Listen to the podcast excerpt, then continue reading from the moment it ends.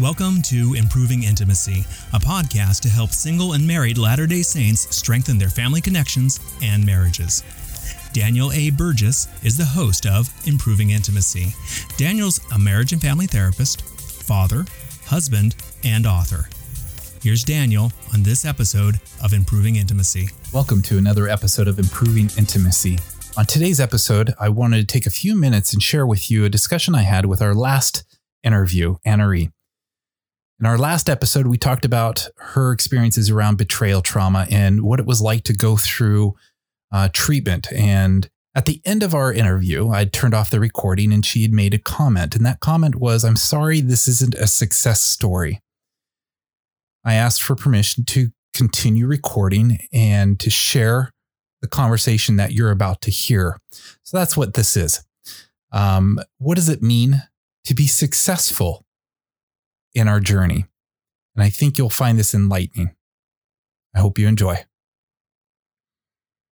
I really wish that. How are you not a success like, story? Well, I, I know I, I am. I appreciated what you said somewhere. I saw you say somewhere about how we define success in therapy. That was like really validating for me. But I know like a lot of people in the middle of betrayal trauma want to listen to like the success stories, you know, like it resulted in connection and and I do believe that LifeStar, I know there are successes that come out of LifeStar.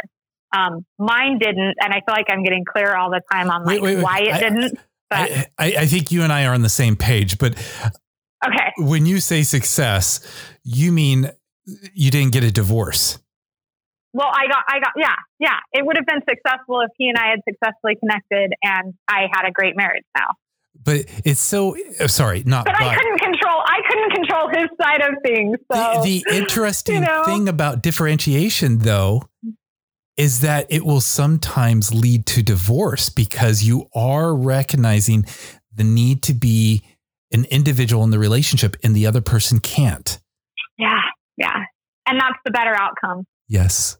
Oh divorce is a better outcome in that situation. But so I'm just voicing some of my internal fears of like, I, I have this issue of like, people this are going to write me off because I failed. But, no. but I mean, you're proving you got divorced and you still are a valid voice. And yes. Still but that's where, that's where I'm wrestling right now. It's like, I don't, I, I'm worried that because I'm divorced, everyone can just write me off as a failure. So, you know, anyway, it's my, it's my own issue at the moment. Are you okay? I'm voicing to you. Would you be okay if I included this part? This is huge. This is huge. Yeah the fear, because our definition of success plays a big role in recovery, period. I don't care what you're dealing with. If you have a, a predetermined idea or expectation of what success is, I mean, I within reason, right? Of course, we want to be healthy. Healthy is is a, a reasonable expectation of, of treatment, whether it's medical therapy, etc. But when we get down to the specifics of we are going to be this type of married couple for the rest of our life and we're going to parent our kids this way that type of expectation where it's it's involving especially the agency and being of another person uh, that gets in the way of what you're discovering and the reality yeah. that maybe success means you two need to go on your separate way. And this and, is, and that can be an issue in some couples therapy as well Yes. That, that if, if there's too much commitment to, we have to make this marriage work at all costs, it can interfere with, with the health and well-being of the marriage and of everybody involved. So. And you're, and you're right. A lot of people, well, maybe not a lot, hopefully not a lot, but some will listen to this and say, well, then, um, you're a failure.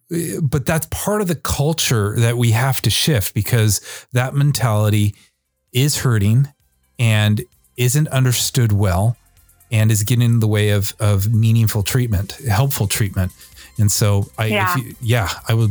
And I, I never imagined at the beginning of treatment that my story would end in divorce. Um, or that you know the the outcome would be, but it's okay that it did, and I really believe that that it, it's what's best for me and it's what's best for him, um, in in the way that in the way that things needed to go for us. So. Excellent, thank you.